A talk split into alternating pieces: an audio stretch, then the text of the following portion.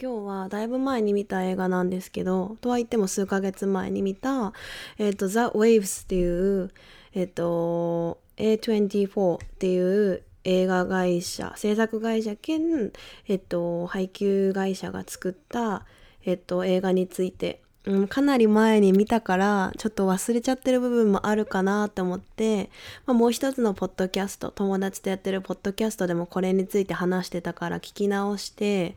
あと予告編を今一人で見直して予告編で見ただけなのに予告編を見ただけなのに胸が超いっぱいになっちゃってああそうだこういう映画だっただな映画だったなーって今思い直してたんですけどちょっとこのえっと今日もネタバレあるバージョンとないバージョン。最初にネタバレなしでちょっと話してその後に後半でネタバレも含めて話をしたいなって思ってます。ちょっとまずこれを見ようって思ったきっかけがまあもともと私はえっと A24 っていうこの映画制作会社兼配給会社が作る映画がもう大好きであって言っても全部見てるわけじゃないんですけどなんかこう大衆映画にはなかなかならないまあなる場合もあるんですけどなんか大衆映画じゃないことが多いそういうだけど、まあ、好きな人はめっちゃ好きって思える映画をいつも作り出してくれる会社なんですね。例えば「ムーンライト」これはあアカデミー賞に奇跡というかまあ輝いたムーンライト作品賞で輝いたムーンライトとかあとはなんかレディーバードとかえっ、ー、とミッドサマー去年かな今年だっけ？去年すごい盛り上がったミッドサマーとかあと今だとミッドナインティーズっていうスケボー少年たちの LA の話とか本当にエッジな作品をなんかたくさん作ってくれてる会社であこの会社がまた新しいの作るんだっていうのを毎回予告編見ててうわー楽しみって思っててだけどコロナで結構始まるの遅いなんか遅れてるってのは知ってたんだけどなんかふとある日インスタ見てたらなんか尊敬してるなんかなんか知り合いの人がなんかインスタのストーリーにポストしててすごい良かった。解消する。なんかちょっと時間がかかるこれを飲み込むのにみたいなことだけ一言ポツンって書いてあってこれは見なきゃ忘れてたと思ってなんかただコロナのえっとね緊急事態宣言解除された結構まだすぐってわけじゃないけどまあまだちょっと危ないかなって思ってたタイミングだったから一人で行こうと思ってで夜にして人がもう全然いないタイミングだったら怖くないかなと思って予約してまあ、見に行ったんですけどただその見に行った日のタイミングがあんまり良くなくて、まあ、ちょうどめっちゃ有名ななんか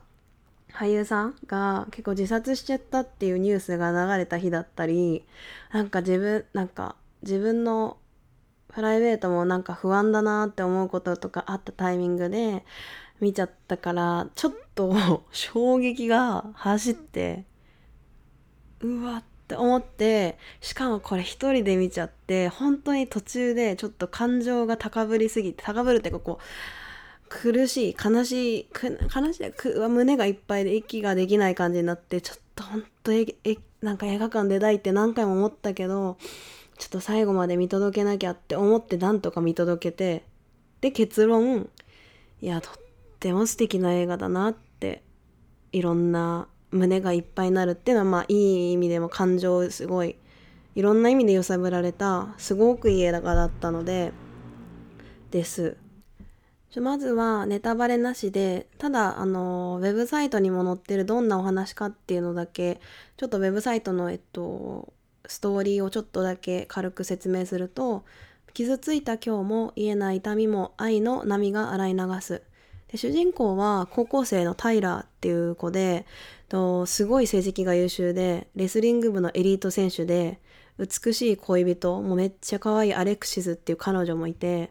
まあ、ただお父さん少し厳格でロナルドっていうんだけど、まあ、その人は厳格で怖いお父さんだからちょっと距離を感じるけどものすごいエリートの家族だから、まあ、その恵まれた環境でもう何不自由のないもうすごい最高の人生活を送っていてただそんなある日不運にも肩レスリング部のエリートの選手なんだけどあの肩の負傷が発覚しちゃって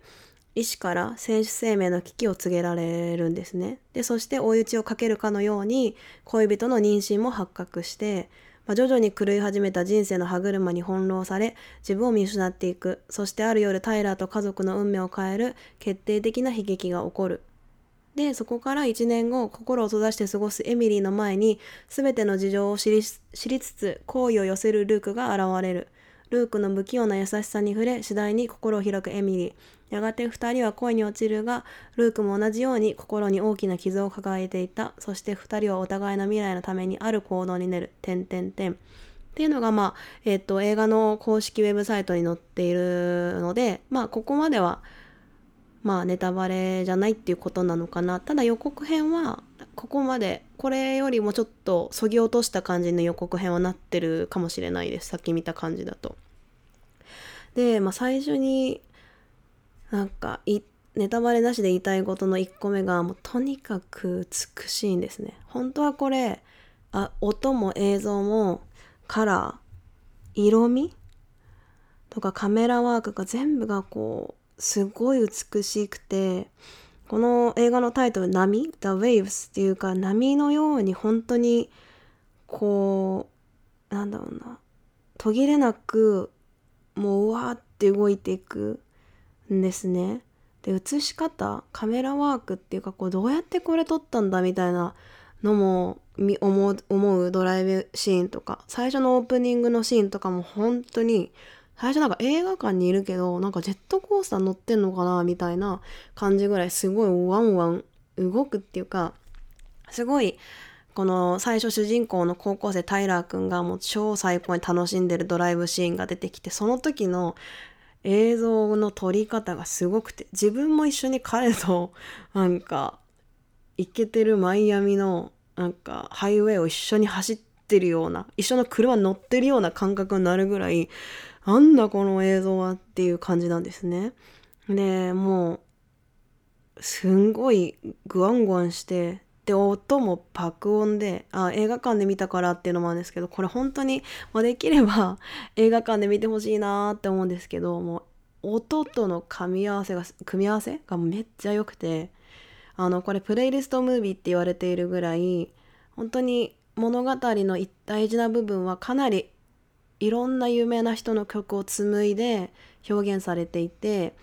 例えば彼らがたくさんセリフがなくても代わりに歌が代弁してくれたりしていてもうその選曲も私全然音楽詳しくないんですけどもなんか英語もネイティブじゃないから何言ってんのかなって思う時もあるけどなんかすごいこう感情もセリフがなしでもその音楽選ばれた音楽たちによってまた胸に迫ってくるものもあったりで本当良かった。であとはもうなんかこれはすごいあちこちでも言われているのであの知ってても大丈夫かなと思うんですけど悲しいシーンの時はすごく画面が狭くて色も暗い色で嬉しいシーンとか希望を感じるシーンは色も柔らかくて画面もすごく広く感じ取れる感じでなんか本当にすごい。であと本当にその選曲そのプレイリストで使われてる音楽だけじゃなくてサウンドエフェクトその音もすっごい感じでえなんか音っていうかそっかそのサウンドトラック音楽の入り方とかここでこの音楽がこうやって始まるのかみたいな。イエーみたいな感じがすごい。だからもう一回一回一シーン一シーンで私は結構物語もいろいろ胸に迫るけど音楽の入り方でもますますなんか相乗効果みたいなのはすごいあってなんかすごい映画館人少ない日に一人で行ったんでその点ではほんと独り占めしてる感覚だった。で2つ目がなんかみんなの演技がめっちゃすごい。ってかリアル。そのタイラーくんっていう高校生のもうもうイケてる高校生演じたのはケルビン・ハリンソン・ジュニアっていう子でその子の妹役をテイラー・ラッセルさん。でお父さん。この2人のお父さんをスターリング・ケイ・ブラウン。この人結構確か有名「This is Us」かに出てた人とか、まあ、その他ももう私の大好きなルーカス・ヘッジスさんとか。なんかアレクサ・デミーさん。この人もねミッドナインティーズにも出てた気がするんですけど。なんかとにかく彼らの演技がもうリアルででなんでこんなリアルに感じるのかな。だから彼らが悲しい時はもう私も一緒に悲しいっていうかもう絶望に落ちた時は私も一緒に絶望するし彼らが少しかすかな希望を感じる時は私もなんかやっと胸を一緒にはなで下ろすみたいな一緒にこう体験する感じがあってこんな演技すごい演技っていうか彼じゃ彼らじゃんって思うぐらいすごい素敵でなんか予告編でもそれそれは見ていただけると感じ取ってもらえる気がする。でなんかうーんなんかこの脚本もすごい監督が練ったみたいでこの主人公の平君を演じたケルビンなんとかハリンソン・ジュニアと監督さんは1個前で一緒に仕事しててその時から彼をいいなって監督が思ってでこの作品を作る前にも彼に脚本のなんか草案を見せて一緒にブラッシュアップしていったって言っててなんでかっていうとこれは高校生の話だからこう実際に彼ら世代が本当にどうやって悩んで何をなどういう時に自信を失ったりプレッシャーを感じたりなんかどういう思いで生きてるかっていうのを本当の彼らの気持ちを知るには彼ら世代の意見を聞くしかないっていうことで本当にその主人公を演じる彼あの役者と監督が本当に一緒に作ってたっていうのもなんかすごいなーって思って、まあ、そういう部分もあってなんか多分、うん、そういう本当にセリフとか喧嘩のシーンとか、まあ、笑ってるシーンなのか、まあ、いろんなシーンが本当にリアル。きっと私の海を越えた私の日本の東京私の過ごした高校生活とはもう天と地の差だけどきっとこれが起こるんだろうなって思えた。で演技が本当にすごかった。で最後がなんかだそういう演技が本当にすごいからで脚本もまあ本当になんだマイアミの高校生とその家族の話だからまあ関係ないっちゃ関係ない人たちの話だけどうーんなんかあまりにも演技がリアルなのと脚本もすごくよくできてるからなんか全然年が違っても国が違っても響くところがなんかあるんですよね。なんかあると思う。って本当に思ったので本当はこれ映画館がおすすめだで見てもらったらいいなって思うんですけど多分もうねほぼどこでもやってない。今今日10月の初めの時点でアップリンクでちょっとやってるって書いてあったんですけどまあちょっと家で大画面をなんとか作ってていただいてパソコンで見るよりは Chromecast とかおしゃれな方でしたらプロプロジェクターとか大画面でお家でストリーミングが始まったら本当に見てほしい本当素敵な映画でした。でここまでがネタバレなしでちょっとここからネタバレありで話せたらなーって思います。なんかいくつかじゃあここからちょっとネタバレも入れてなんかそのリアルだってさっき話してたリアルだなって思ったいくつか思った場所があってそのテキストで喧嘩をあしちゃう前か。なんか、まあ、タイラーの高校主人公のタイラーの大好きな彼女が生理が来ないってなってえって立って彼が。なんでかっていうとそのタイミングは彼がちょうどもう全ての人からこうプレッシャーをかけられて自分でもプレッシャーをかけてたレスリングの大会出る前に肩がもうほぼ完治できないぐらい壊れてるよって言われた絶望的なタイミングで彼女が妊娠したって言われてえ？ってなって。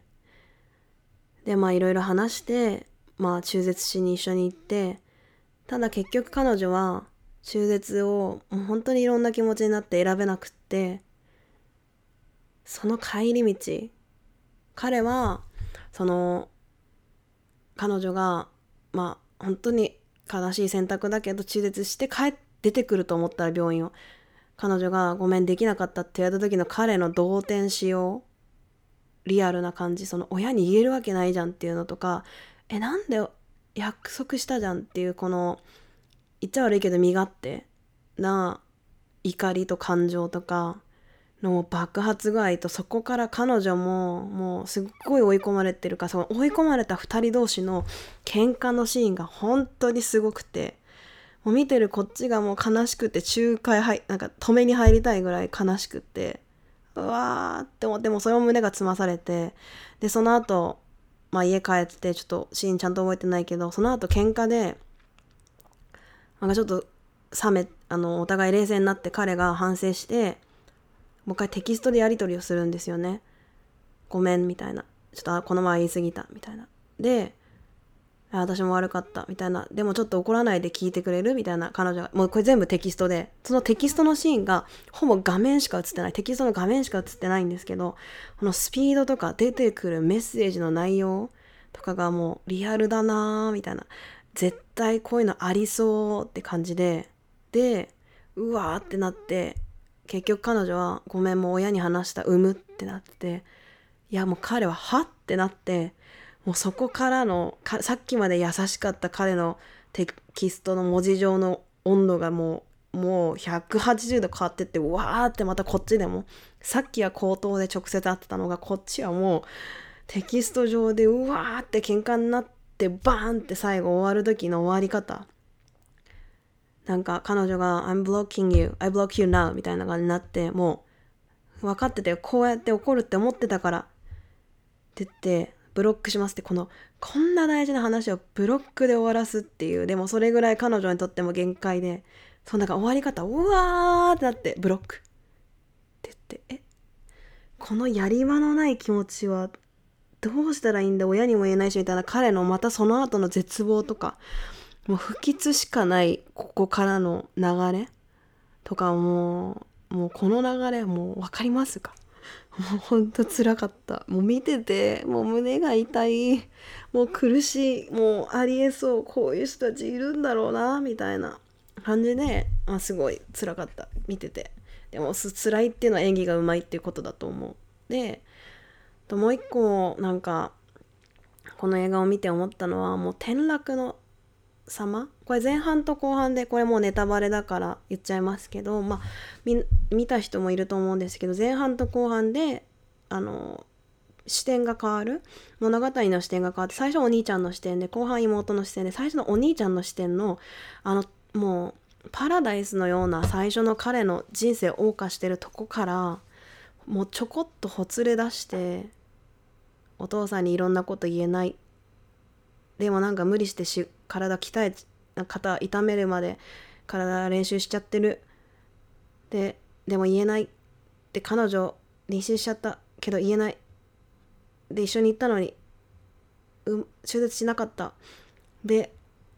産むって言ってるみたいな。もうこの全部がもうどんどんほつれていって。で結局彼女はもう自分と縁を切ってしまったし。でなんかインスタ見たらなんか他の男もいるじゃないかみたいな。もうもうそのさっきからこっちまでの落ち具合そして最後にいやもうあそのぶっ飛び方その落ちた時のそのやっぱお酒とかなんかなんだっけ痛み止めによるちょっと麻酔で麻薬的な効果でそパーティー乱入してそして彼女を殺してしまうっていうもう落ち具合の光と影がもうひどいけどまあこういうことってありえるだろうなって別に人事じゃないかもしれないなって。だってきっかけはなんか大事な時にいろんなことを本音で大人とか家族じゃなくても第三者に言えなかったんだもんなっていうのとか、まあ、そういう点ではすごくなんか最近見てたこのコロナであんま外出れないなんか特に最初の頃に見たネットフリックスの人間レッスンっていうのがちょうどこれも高校生の子供まあ子供じゃないか。子たちがなんかもう自分のこの世界を生き抜くためにまあ SNS とかまあちょっと悪い方向にちょっと手を出したらちょっとだと思ったらもうぐるぐるぐるぐるぐるって落ちていく。で落ちていくのがもう大人に相談しないでいくから大人うんまうんそうだね相談しないか落ち具合が半端ない。っていうこの転落の仕方がなんかもうなんかえっと人間レッスンとこのザ・ウェイブスを見て私はこうリンクしてなんか今の時代って本当に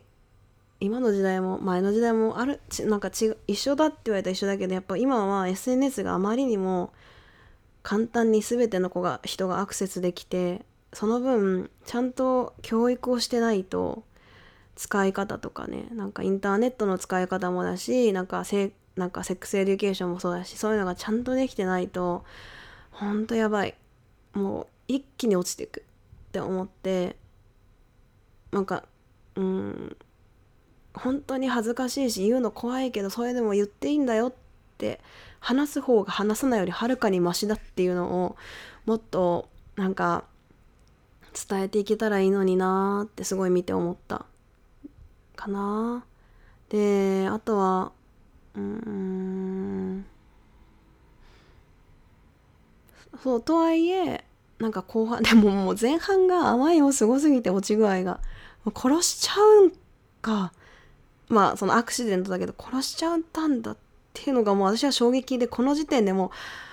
その直前ぐらいまでもう息できなくて本当に映画館出たい。怖すぎ怖い悲しいで。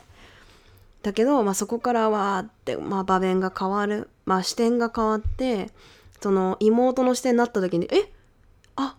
あそういう感じだったんだ。って思って。なんか全然私は予告編もちゃんと見ず何にも調べないで行ったんではいあはあ息つける。みたいになって。で、まあ、そこからは本当ヒーリングと再生ってこういろんなメディアでも言われてる通りなんかこう妹の視線でそのかんな本当に悲劇が落ちた後もその悲劇が起きた主人公も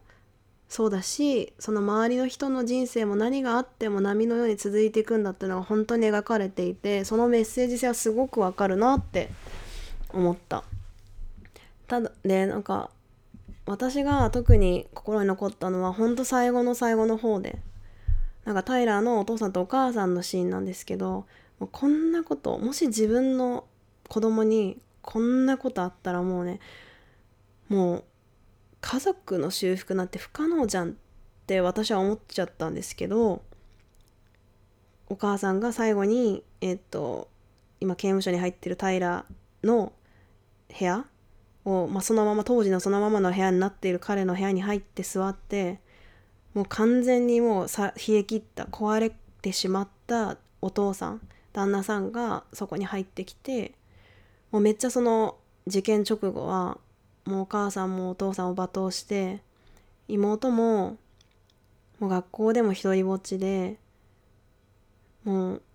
愛するお兄ちゃんを愛せない憎い悪魔にしか思えないっていうお父さんも自分の教育方針に対していろんな気持ちになっちゃってる、まあ、そんな家族がほんと壊れてる状態だったけどお母さんがこう一人タイラーの部屋に行ってタイラーのベッドの上座ってタイラーのいろんなこうわかんないものを触りながらもう何を思ってるのか別に何も言ってないセリフはないから分かんないけどそこにお父さん入ってきてもうめっちゃ壊れきった2人の関係なんだけどそこでお母さんとお父さんが鏡越しに手を握ってるのが分か分かる分かったんですね。そこを見た時はもうほんとすごいと思ってかん全体的に一度も涙出なかったんですけど胸はいっぱいなったけどでもそこはほんとうるっときてこんなことあっても人ってもう一回立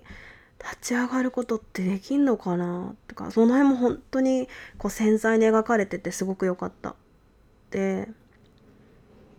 ちょっと良ければもしあのストリーミングで今後見たりちょっとミニシアターとかで上映してるのを見るチャンスがあったら本当に一番最後まで見てほしいんですけどクレジットの終わり方もとっても素敵なんでさすが A24 さんだなって思ったんですけど。でまあちょっとまあこんな感じです。ちょっとすごい好きな映画の一つになったので結構長く語ってしまってすいません。でこれは大衆受けはしないし多分私のお姉ちゃんとかなんかアクション好きな人とかはもう絶対見ないと思う。しかもめっちゃ長い。多分120分超えた2時間15分ぐらいだったかな。もうこんな感情の波に2時間以上付き合うのは本当大変なんですけど、ただ、なんかすごく心に響いた。でもお昼に見た方がいい気がする。夜、私みたいに夜遅く見たらもうね、事件で寝れません。でも、すごく素敵な映画をまた見れて幸せてか胸がいっぱいでした。ありがとうございます。バイバイ。